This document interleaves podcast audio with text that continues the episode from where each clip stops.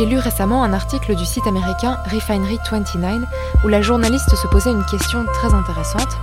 Est-ce que nous, les millennials, sommes devenus trop vieux pour aimer les séries teenage? Alors j'ai lu le texte en sachant déjà quelle serait la réponse pour moi, et c'est bien sûr que non, parce que le souvenir de mon adolescence est gravé au fer chaud sur mon cœur. J'entends encore le bruit des portes qui claquaient alors que moi, puis mes petits frères et sœurs, vivions les tourbillons volcaniques de cet âge à fleur de peau. Je me souviens de tout, peut-être parce que tout était décuplé, tout était puissant et nouveau, et le succès des séries telles que Ginny et Georgia, Riverdale ou le plus violent Euphoria atteste bien ça. La période de l'adolescence nous intrigue et nous marque. Elle nous marque nous, comme elle marque nos parents qui ont dû faire avec, se souvenir, comprendre, jongler avec leurs propres émotions et avec les nôtres débordantes, tout ça en même temps. Je me rends compte aujourd'hui à quel point ça a dû être difficile pour eux, surtout quand on refusait de leur parler ou qu'on leur martelait qu'ils comprenaient rien à rien. C'est donc à eux que nous allons nous adresser dans cet épisode, à tous les parents, ou même grandes sœurs et grands frères, qui se demandent comment communiquer avec leurs ados, ou comment renouer le contact, les aider sans les étouffer, et leur montrer qu'ils les aiment plus que tout exactement comme ils sont. Alors on s'attaque à un vaste sujet, et c'est parti. Bienvenue dans Tout va bien, un podcast féminin pour adoucir le quotidien. Faut pas tuer les instants de bonheur, Valentine. La vie, c'est comme une boîte de chocolat. On ne sait jamais sur quoi on va tomber. Cet épisode est présenté par Hélène Demester. Les études le prouvent, la pandémie n'a pas épargné les jeunes. En novembre 2021, une étude menée par UNICEF soulignait que 37% des adolescents en Suisse présentent des signes modérés ou sévères d'un trouble anxieux et ou d'une dépression, et 45% des personnes interrogées estimaient que leur santé mentale est pire qu'avant la crise sanitaire. Donc voilà des chiffres assez inquiétants, notamment pour les parents, sachant que l'adolescence n'est pas toujours une période aisée en termes de communication familiale, que ce soit en période de pandémie ou non. Alors aujourd'hui, pour nous donner des outils et des explications, j'ai le plaisir d'accueillir le psychologue FSP et thérapeute de famille John Schmidt. Bonjour, merci beaucoup d'être avec nous. Bonjour. Donc aujourd'hui, on se parle par Zoom, donc il se peut que le son soit un petit peu différent que d'habitude, mais je propose qu'on plonge vite dans le vif du sujet. Est-ce que vous, vous avez constaté euh, plus de problèmes de communication entre les parents et leurs enfants adolescents depuis le début de la crise sanitaire? Alors, ce que personnellement, moi, j'ai pu euh, observer dans la pratique, c'est que il y a eu plus de discussions et de débats dans les familles, mais pas forcément euh, autour de conflits ou de tensions, mhm. mais plutôt en fait autour d'une nécessité à faire un peu un sens commun dans euh, des thèmes comme celui de la pandémie, bah, qui polarisent beaucoup les avis, où euh, il peut y avoir des avis très différents et qui peuvent être en plus renforcés et marqués en fonction de l'âge qu'on a, de la génération dont on fait partie et des préoccupations qu'on a au quotidien. Donc pour les adolescents, plus de frustration, peut-être un peu moins libre et euh, avoir été entravés dans les choses qu'ils avaient besoin d'explorer à cet âge Absolument. Euh, la plus grande difficulté pour les adolescents, c'est de se voir arrêter net euh, à un moment où ils prennent leur élan dans la vie, c'est-à-dire un moment, comme vous dites, où ils explorent, où ils ont besoin de sortir à l'extérieur, de voir le monde et où en fait on leur a demandé hein, d'une part de rester chez eux dans un message qui plus est en fait paradoxal pour beaucoup de générations de jeunes aujourd'hui, c'est qu'on leur même, en même temps, on leur dit qu'ils sont à l'âge où ils doivent prendre une place, où ils doivent euh, contribuer ou faire participer la société. Mhm. Et puis, dans un autre message, on leur dit un peu de manière paradoxale qu'il faut rester chez soi, il faut rester confiné. Et au-delà de ça, au-delà des, préoccupations en lien avec la pandémie, il y a aussi tout l'aspect euh, climatique et l'aspect de l'environnement, où aussi, là, on dit aux jeunes, euh, vous devez participer à contribuer à construire, à faire avancer la société, mais pas trop. Euh, il faut rester euh, réservé, il faut ne pas consommer, il faut. Enfin, il y a un peu cette double vitesse. Hein. On dit en mhm. même temps d'aller vers l'avant, puis en même temps d'aller vers l'arrière. Donc ça, ça c'est très déroutant pour beaucoup de jeunes c'est à vraiment perdre un peu la notion de notre place et ce qu'on est censé faire et notre vision du, du futur. Donc comment est-ce qu'on peut, en tant que parents ou proches, soutenir les jeunes en cette période compliquée, donc pour ces deux, dans ces deux grandes thématiques que vous avez évoquées et qui continuent aujourd'hui à leur imposer beaucoup d'incertitudes? Bah, Il faut, à mon avis, essayer de privilégier euh, un, accueil et une écoute. Avec les adolescents, euh, ce qui est très important euh, de la part des parents, c'est de ne pas agir à leur place. C'est une tendance qu'on peut avoir en tant que parent avec des enfants plus jeunes. En grandissant et avec l'âge, les parents ils doivent un peu apprendre à, prendre une place de consultant et pas forcément d'éducateur et de garantir une certaine présence, de garantir euh, un accueil au dialogue. Ça, c'est la bonne posture à prendre justement pour permettre à l'adolescent de partager son sentiment d'injustice, de partager ses frustrations, euh, ses colères, ses tristesses l'accueil et la présence, c'est le maître mot. Donc ça fait beaucoup d'émotions qui sont à vif, qui sont un peu exacerbées par cette période de la vie. Et on pense souvent à cette image, c'est peut-être un peu stéréotypé de l'adolescent qui est un peu renfermé sur lui-même et qui refuse de communiquer ses émotions, qui claque la porte. Euh, pourquoi est-ce que c'est parfois difficile? C'est pas le cas pour tous les adolescents, bien sûr, mais à cet âge-là, de partager ces ressentis qui sont très forts. En fait, moi, dans ma pratique, je suis assez euh, fasciné de voir à quel point les adolescents, en fait, deviennent de plus en plus ouverts Mhm. Alors, je sais pas, peut-être moi, je suis confronté à des, adolescents qui ont vraiment l'envie de dialoguer. Pas tous, mais il y a quand même, je trouve, une évolution dans euh, euh, la manière un peu d'utiliser les espaces euh, comme les espaces chez les thérapeutes. C'est peut-être un phénomène un peu social. L'adolescence que moi j'ai connue, c'était un peu l'adolescence de la révolte, l'adolescence où on casse des choses, la crête de punk, etc. et où il y avait des choses qui se manifestaient beaucoup dans la colère et puis la révolte et la révolution. Et puis aujourd'hui, je pense que c'est quelque chose qui est resté, mais il y a, c'est accompagné de ça en fait quelque chose de l'ordre un peu d'une tristesse, d'une déprime hein, chez beaucoup d'adolescents qui, comme vous le dites, peuvent se replier sur eux-mêmes. Je regrette un peu qu'aujourd'hui, il y a beaucoup d'aspects où c'est très vite pathologisé. C'est-à-dire, il n'y a jamais eu autant de thérapeutes, de soins, euh, de, de psy pour les ados et pour les jeunes et les enfants hein, aussi. Il y a beaucoup de troubles euh, nouveaux qui sont apparus ces dernières années, euh, des troubles euh, propres à l'enfance et à l'adolescence. Et je trouve qu'il y a un peu un, discours de pathologisation de la vie des ados. Et ça, je regrette beaucoup. Je pense qu'il y a quelque chose à faire pour réaiguiller un peu ces adolescents sur autre chose qu'un sentiment d'impuissance, sur justement l'action, qu'est-ce qui peut être fait, qu'est-ce qui peut être mis en place pour sortir en fait de ce sentiment d'impuissance. J'ai l'impression que dans les, les, dialogues entre euh, parents et adolescents, il y a beaucoup de sentiment d'injustice hein, qui est partagé. Ça catapulte tout de suite l'adolescent dans une impuissance. Une impuissance et un fatalisme de dire on peut rien faire. Et ça, c'est la porte ouverte vers la dépression, la déprime. Et ça, à mon sens, il faut pouvoir l'éviter. Il faut pouvoir partager à l'adolescent qu'il peut faire des choses, même dans les limites de ses compétences. Peut-être c'est pas lui qui va changer le dérèglement climatique, mais il peut agir à son niveau. Quand on pathologise, on donne aussi l'impression, bon, c'est comme ça, alors que peut-être c'est juste une transition aussi dans leur vie, parce que ça doit être aussi une, période de vie où, où tout est plus fort, tout est un petit peu plus dur, on ne sait pas encore trop quoi faire avec toutes nos émotions. Oui. Donc ça va passer, en fait. Exactement. L'adolescence, c'est un passage. J'utilise souvent euh, euh, l'exemple de la zone de turbulence. Pour moi, un peu dans les, témoignages que j'ai des familles et des adolescents qui, viennent me voir, euh, l'adolescence, c'est comme un, pilote d'avion qui traverse une zone de turbulence. Comme ça, il est concentré sur, euh, sur son pilotage. Le problème, c'est qu'il y a les parents qui sont euh, assis en tant que passagers, puis qui doivent bien attacher leur ceinture.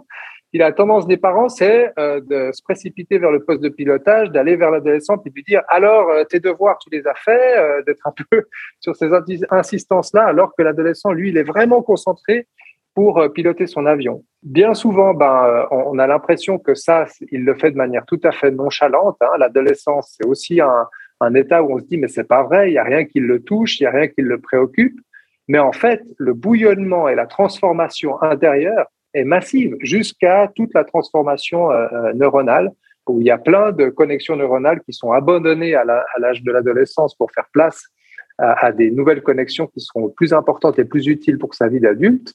Mais c'est vrai que c'est une zone grise. C'est une zone de turbulence très incertaine, très désécurisante pour les parents, mais c'est un passage. Il y a mhm. un avant et il y a un après.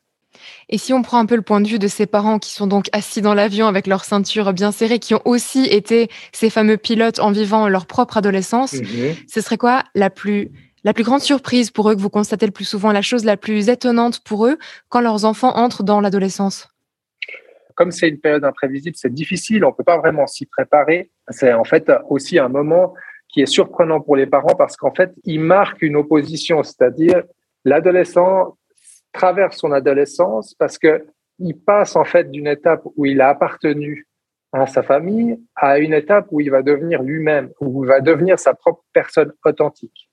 Et ça, souvent, ça se fait en opposition contre les parents. C'est-à-dire que c'est comme une manière de prendre euh, euh, levier, de s'appuyer en fait sur les parents pour se construire soi-même. Mhm. Et là, euh, le plus important, c'est que les, les, parents restent euh, solides entre guillemets parce que en fait, l'adolescent peut le faire avec les parents parce qu'il a la confiance en fait qu'ils vont pouvoir surmonter ça ensemble. C'est-à-dire que l'adolescent, il a la confiance qu'il peut se mettre en colère contre ses parents, qu'il peut claquer la porte, qu'il peut fuguer, parce qu'il sait qu'il sera ensuite quand même à nouveau accueilli. Le nombre de parents qui disent euh, c'est l'hôtel, ils croient que c'est l'hôtel à la maison. Euh, et, et qui se sentent utilisés, qui se sentent instrumentalisés, qu'ils ont l'impression que leur adolescent, il utilise uniquement les choses qui lui servent. C'est vrai qu'il y a un peu de ça, mais parce que justement, c'est les parents, parce que c'est pas n'importe qui, bah justement, il y a la confiance que, en fait, les parents peuvent absorber ce choc-là, qu'ils peuvent, en fait, surmonter ça ensemble en gardant justement ce lien. Ça, c'est ce qu'il devrait y avoir. Et comment est-ce qu'on peut leur signifier ça en tant que parents dans des termes de communication un peu plus concrets? Comment leur faire comprendre qu'il y a cet accueil justement qui est présent? Alors justement, bah, c'est l'histoire du lien. Euh, J'utilise parfois l'image du, du, paquebot et du voilier pour représenter en fait que le parent il a euh, son paquebot avec les enfants dessus jusqu'à un certain âge, qui profite de la piscine intérieure, qui profite de la salle de casino, etc., etc. Puis l'adolescent, ben, il a un, un, voilier qui est amarré à ce paquebot. Puis potentiellement, si tout se passe bien, il va de plus en plus lorgner sur ce voilier. Puis un beau jour, au milieu de la nuit, ben, il va prendre ce voilier, puis il va partir en mer. Il va expérimenter tout seul qu'est-ce que c'est de naviguer? Sans la sécurité, sans le sonar, sans euh, tous les vivres qu'il y a à bord, il va partir et il va s'expérimenter, il va s'aventurer en mer, euh, dans la, mer de la vie et de l'extérieur, avec tous les dangers euh, possibles et imaginables qu'il peut y avoir. Mais ce qui est très important, c'est que pour que l'adolescent puisse faire ça, il doit avoir la conviction qu'il y a une chose dans son voilier. Et cette chose-là, c'est une corde. C'est-à-dire qu'il doit avoir la conviction qu'il peut amarrer son voilier au paquebot à tout moment. Le jour, la nuit, qu'il pleuve, qu'il vente, pour, pour avoir la sécurité de s'aventurer à l'extérieur, il doit avoir la sécurité qu'il peut revenir. Et que même si ça amènera à des serments, même si ça amènera à des reproches, à des discussions, à des conflits, à la mise en place de nouvelles règles, tant qu'il a cette corde-là, cette confiance du lien, du lien d'attachement parent-enfant, c'est bon. C'est ça la base de sécurité qui permet en fait de vivre une certaine malléabilité dans les règles qui sont mises en place, qui sont dépassées, qui sont pas respectées, puis qu'on remet en place. En fait, la grande crainte des parents, la grande angoisse des parents, c'est la peur en fait que le lien soit rompu après l'adolescence, qu'il y ait quelque chose d'irréconciliable qui se fasse. Et il y a beaucoup, beaucoup de parents qui disent parfois à leur adolescent, il a brisé la confiance. Mais ce qui est très important pour les familles de se rappeler, parents comme adolescents, c'est que à l'adolescence, la confiance, c'est pas un vase qu'on laisse tomber par terre et il est cassé pour la vie. La confiance, c'est quelque chose de malléable, c'est quelque chose qui se construit et se déconstruit, c'est quelque chose qu'on fait des essais et on fait des erreurs. Spécialement à l'adolescence, c'est très important de se donner en fait la malléabilité de jouer un peu avec ce lien de confiance pour pas mmh. qu'il soit constamment utilisé, abusé et, que, en fait cette confiance n'ait aucun sens, mais plutôt dans l'idée qu'en fait euh, c'est pas parce que parfois quelque chose n'est pas respecté ou qu'on on, on transgresse une certaine règle ou qu'on désobéit, que ça détruit la confiance pour toujours. Et je pense que s'il y a une possibilité que parents et enfants puissent se rassurer sur ce critère-là, qu'en fait, l'adolescence, c'est quelqu'un qui va essayer des choses et que le parent puisse, dans une certaine mesure, se donner une marge pour se dire que ça va pas être parfait, il va y avoir des fois où on sera nous en colère, des fois où il sera lui en colère, mais on s'essaye, on s'essaye à traverser cette zone de turbulence ensemble. Il y a peu de risques, il y a peu de risques de l'irréparable. Vous avez parlé de la peur, de la colère, ça fait beaucoup d'émotions aussi pour les parents quand ils n'arrivent pas trop à comprendre leurs adolescents. Comment est-ce qu'on peut faire en sorte d'avoir la bonne réaction à ces émotions? Parce que parfois ça peut mener, je pense, à juste la fin du dialogue. Quand chacun est fâché et mm-hmm. qu'il y a des choses peut-être que voilà qu'on dit en étant en colère, euh, comment avoir une mm-hmm. réaction juste pour justement essayer, faire nos erreurs, comme vous disiez, mais quand même réussir à communiquer derrière?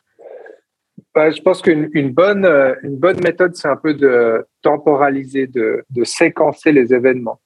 De, de par exemple, euh, vouloir résoudre l'arrivée tardive d'un adolescent à 22h30 euh, le mercredi soir, et puis d'être dans la confrontation euh, coûte que coûte puis de dire on va arriver à s'entendre ou arriver à une résolution ou à des excuses dans un aspect si frontal, euh, je pense que c'est pas toujours très constructif. Euh, parfois, justement, bah, c'est aux parents de prendre sur lui pour pouvoir se dire, OK, pour qu'on ait un bon dialogue, vraisemblablement, il faut que notre ado il soit dans de plus ou moins bonnes dispositions. Et à mon avis, il y a tout un pan qui peut être créé et imaginé pour sortir un petit peu l'adolescent du contexte habituel qu'il craint et que par ailleurs les parents craignent aussi, qui est, ben, je sais pas comment c'était pour vous l'adolescence, pour moi c'était la fameuse table de la cuisine. Mhm. Quand euh, après le repas, il y avait la fameuse discussion à la fameuse table de la cuisine, d'avance, j'y allais avec euh, en marche arrière. D'avance, je savais, je savais exactement de quoi il allait être question, et d'avance, je savais quelles allaient être mes réactions. Et je pense que parfois, il faut un peu euh, décentrer euh, et puis changer un peu les territoires, changer un peu les dispositions du temps. Une des consignes que je propose des fois aux parents, c'est de dire, si vous devez avoir une discussion sérieuse avec votre adolescent, ne l'ayez pas à la maison. Partez euh, dans un café euh, avec une limite de temps. La discussion dure une heure et pas plus. Et puis, vous allez dans un café où il y a plein de monde, puis on peut pas vraiment se crier dessus. Et puis, dans ce café, ben, vous avez une discussion limitée dans le temps où vous pouvez vous amener euh, les, thèmes qui fâchent, certains thèmes qui fâchent, pas trop, et puis où vous pouvez aussi proposer à l'adolescent qu'il amène ses thèmes à lui, c'est-à-dire que ce soit pas juste euh, un moment qu'il subit, mais que ce soit un moment où lui peut aussi faire des demandes. Par exemple, s'il veut négocier 23 heures au lieu de 22h30, ben, c'est un moment qu'on se donne, c'est un moment où on se rend disponible l'un à l'autre. Et pour certaines familles, ben, c'est une fois par semaine, euh, le vendredi après l'école pendant une heure dans un café, et le reste du temps, on parle plus des problèmes. Le reste du temps, on se laisse tranquille. On parle pas des notes, on parle pas de l'école, on parle pas des sujets qui fâchent. Ça décontamine beaucoup, beaucoup des enjeux parents-ados, où ce qui est le plus désagréable pour les parents comme pour les adolescents, c'est qu'on a le sentiment qu'on est mis devant le fait accompli les parents, quand l'adolescent il rentre à 23h ou 22h30, ils se sentent abusés, mis devant le fait accompli et ils veulent régler le problème ici et maintenant. Et ça, souvent, ben, c'est, c'est, pas constructif. Alors, je pense que l'inquiétude aussi, c'est une grande thématique. Par exemple, quand on craint par un comportement qui a changé ou qu'on a peut-être peur que notre enfant se retrouve dans des situations où il y a, qui concernent de l'alcool ou des drogues, comment est-ce qu'on peut réagir face à ça gérer nos inquiétudes sans braquer l'adolescent Parce que je pense qu'on oscille entre vouloir être trop strict et être très, très inquiet. Il y a plusieurs manières de faire. Je pense que les parents qui ont le plus de facilité, c'est justement les parents qui ont la possibilité, s'ils sont encore ensemble, de pouvoir jouer un peu sur différents tableaux. C'est-à-dire qu'il peut y avoir un parent qui va prendre un peu le, la casquette plus, plus éducative, plus stricte, peut-être un peu plus autoritaire. Et puis, il y a, euh, et qui va être garant hein, un peu de l'ordre et puis, il y a un autre parent qui va pouvoir prendre un rôle euh, plus dans l'accueil, plus dans l'écoute, euh, un aspect plus affectif. Donc là, on peut avoir des complémentarités. Puis, quand on est un parent seul avec euh, l'adolescent, on peut aussi jouer sur cette complémentarité et puis séparer, dire, bah, il y a un moment où on dit que le comportement, il est inacceptable et puis on le tolère pas. Il y a un autre moment où euh, on peut dire, mais je vois bien que tu vas pas bien, euh, peut-être il y a des choses à dire, peut-être il y a des choses à discuter. Je pense que le, la ligne rouge de tout ça, c'est de se rappeler que dans bien des situations de famille, ce qui peut être un peu déroutant pour les parents, c'est de se dire, au passage à l'adolescence, qu'ils reconnaissent plus vraiment l'enfant qu'ils ont eu. Mm-hmm. Et que par conséquent, ils se disent, ben, euh, j'ai l'impression qu'on est déconnecté. J'ai l'impression qu'on n'est plus en lien. J'ai l'impression que tout ce qu'on a fait jusqu'à maintenant, ça a servi à rien. Puis en fait, il faut se rappeler que c'est pas vrai. C'est l'adolescence, c'est comme un enfant qui est un peu possédé. C'est-à-dire, cet enfant, c'est toujours le, toujours le même. Il est toujours là, mais il est dans un état d'esprit qui est un peu altéré, un peu transformé. Mais de pouvoir se rassurer en se disant, mais non, c'est un passage, comme j'ai dit, c'est un peu une zone de turbulence. Mais le lien, on l'a pas créé à l'adolescence. Le lien, on l'a créé depuis qu'il est tout petit. On sait qui il est au-delà de ce qu'il fait, au-delà du fait qu'il respecte pas les règles, au-delà de son comportement, je pense que c'est très important de se rappeler à qui est cet enfant pour moi, qui il, est, il a été depuis son enfance jusqu'à aujourd'hui, qui il est aujourd'hui, même s'il est un petit peu étrange. Euh, de se rappeler à qui il est, je pense que c'est fondamental parce que ça ramène la dimension existentielle qui rassure aussi l'adolescent parce que lui-même, il se reconnaît plus tellement l'adolescent. il sait plus très bien qui il est, il a plus ses repères. Et puis, il essaye des choses parfois maladroites, parfois inadaptées, inadéquates. Mais si le parent, en fait, peut arriver un peu à rappeler l'enfant à dire, et eh, moi, je vois bien entre les lignes, je me rappelle qui tu es, j'ai confiance en qui tu es. Même si tu as euh, euh, volé à la Migros, même si tu as euh, caillassé le scooter, moi, je sais qui tu es depuis que tu es tout petit, depuis notre enfance et depuis ce lien qu'on a cultivé maintenant depuis des années. Ça, je pense que c'est très important de se rappeler à ça. Vous avez dit plusieurs fois donc que c'est une phase, qu'au lieu de pathologiser ces, ces tristesses qu'on peut euh, remarquer, aussi accepter que ça fait partie de cette phase de la vie, mais est-ce qu'il y a des signaux qu'il faut quand même pas ignorer et qu'on ne doit pas banaliser et qui montrent que l'adolescent a peut-être quand même besoin d'aide? À partir de quel moment est-ce qu'il faut vraiment s'inquiéter? Alors c'est sûr qu'il y a des, c'est sûr qu'il y a des signaux. C'est sûr qu'on peut pas euh, non plus banaliser hein, certaines choses que les adolescents manifestent. Euh, pour moi, le signal crucial, c'est le silence. À partir du moment où euh, il y a l'absence totale de dialogue, à partir du moment où on a l'impression justement qu'on est, c'est pas juste qu'on traverse une étape où pendant quelques jours on est déconnecté, mais qu'on est déconnecté de manière trop durable et qu'en fait on sait plus du tout à quoi s'en tenir, c'est-à-dire que le silence se transforme en tabou et puis qu'on n'ose même plus poser la question. À ce moment-là, à mon avis, c'est qu'il faut être très attentif. C'est que euh, là, il y a il y a quelque chose, à mon avis, à provoquer, à essayer, dans la mesure du possible, de dépasser euh, et de ne pas laisser ce silence se chronifier et, devenir un tabou. Et quand on a, parce qu'on parle beaucoup des adolescents qui se construisent en opposition, de ceux qui font voilà des, petites bêtises, des petites crises de colère, etc. Mais si on a un ado qui est très calme et très serein, qui communique très facilement, mhm. est-ce que ça veut forcément dire que cette crise d'adolescence, comme on dit, c'est peut-être un cliché aussi, viendra plus tard? Est-ce qu'on n'y échappe pas? Non, euh, ouais, alors, alors là, il n'y a pas de règle, à mon avis. Mais peut-être que d'autres collègues penseraient différemment, je ne sais pas. Mais à, mon avis, il n'y a pas de règle. C'est-à-dire que euh, il y a des adolescents qui ne font pas de crise d'adolescence. Il y a des adolescents qui euh, entretiennent de très bonnes relations avec leurs parents. Il y a des parents qui ont la chance d'avoir des adolescents très dans le dialogue, l'échange et dans un lien constructif. Si vous voulez, crise d'adolescence ne veut pas dire crise d'opposition. Crise d'adolescence, il y a parce que elle est, elle est, elle est euh, inévitable parce que c'est le passage de l'enfance à la vie adulte. Il y a des situations où euh, la crise d'adolescence est presque imperceptible.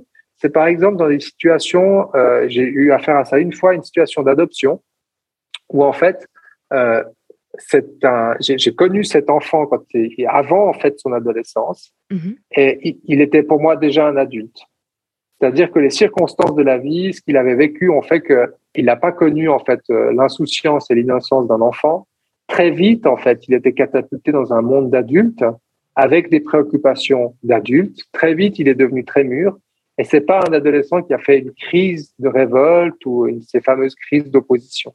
C'est un adolescent qui était adulte et qui est resté adulte, si vous voulez. Donc, la transformation était imperceptible. La transformation était physique, euh, euh physiologique, mais elle n'était pas de l'intérieur de son état d'âme, de son état d'esprit. Ça, ça, c'est toujours resté le même. Donc parfois, enfin, il y a de tout. Parfois, il y a ça. Et puis parfois, ben, il y a des adolescents justement qui s'entendent tellement bien avec leurs parents, qui restent à la maison.